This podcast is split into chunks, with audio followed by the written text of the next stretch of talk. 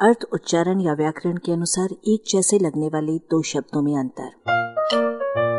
अपनी हिंदी सुधारें। अरारोट और डालडा अरारोट नामक कंद का आटा तीखुर के समान खाने के काम आता है। तीखुर हल्दी की जाति का एक पौधा है, जिसकी जड़ को पीसकर उसके आटे से खीर, हलवा आदि भिन्न भिन्न प्रकार की मिठाइयाँ बनाई जाती हैं।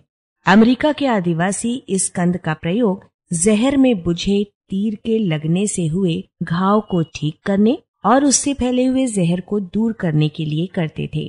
कंद क्या है? कंद है गूदेदार और बिना रेशे की जड़। तो हिसाब लगाइए कि यदि तीर बराबर एरो है और जड़ बराबर स्ट है तो तीर का जहर दूर करने वाली जड़ का नाम हुआ एरोस्ट। अंग्रेज़ी के इसी संयुक्त शब्द एरोस्ट से अरारोट विकसित हुआ है, जिसे कुछ लोग अरास्ट भी कहते हैं।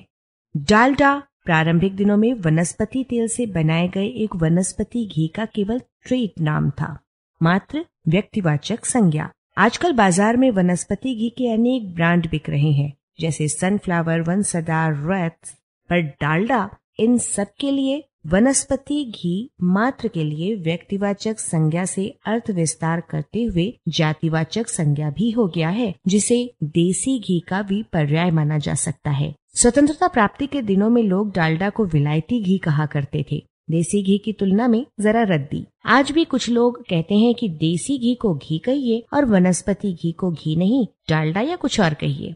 कहा जाता है कि डालडा मूलतः डाल दा यानी डाल दो था।